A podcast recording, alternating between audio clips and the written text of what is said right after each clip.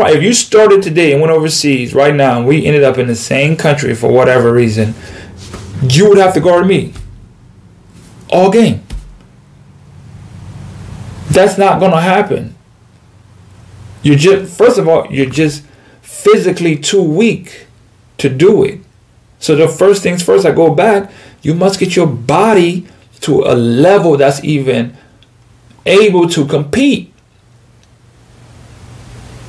A body that's able to withstand a long season, because it's going to be wear and tear on you, because your body is going to start breaking down because you have to carry such a load.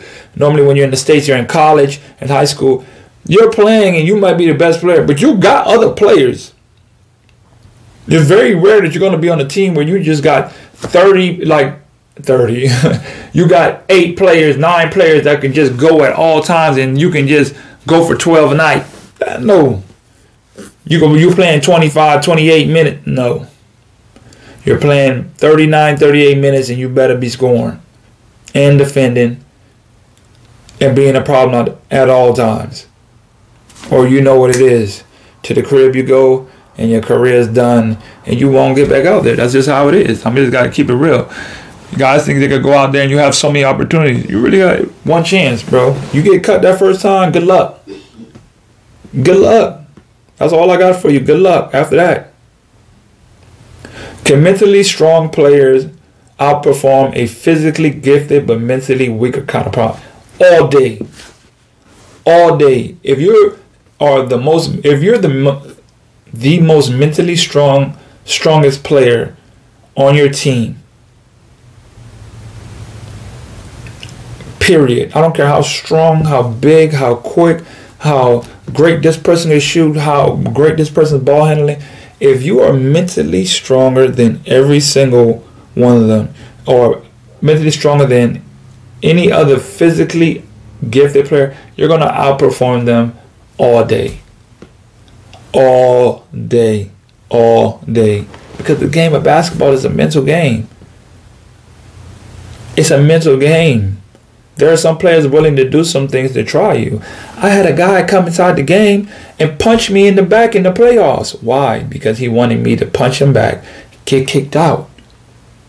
Now I'm affecting my team. The dude came and gave me a nice little two-piece in the back.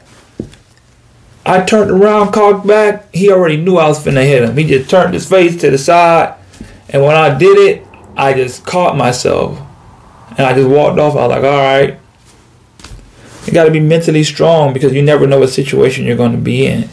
Now, if I'm a big brute and I'm big and I'm bad and this dude comes and hit me and I boom, yeah, I knocked him out. Yeah, you just lost all your money and now you just labeled as a hothead.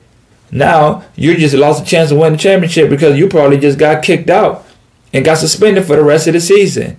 Yeah, but I'm just showing how big and strong and so physically gifted I am. Mentally, if you can develop your mental toughness and you have mental strength, you will outperform everyone who comes in your way, or you will not. You will be able to outperform, and you will be able to perform to the levels that you are desired to be at. Understand that there's a level that you are desired to be at, and that depends on how strong you make your mind. Moving on. Hey guys, thanks for tuning in to the show. Please subscribe on our YouTube, Spotify, Apple, and wherever you listen to your podcast. I greatly appreciate it.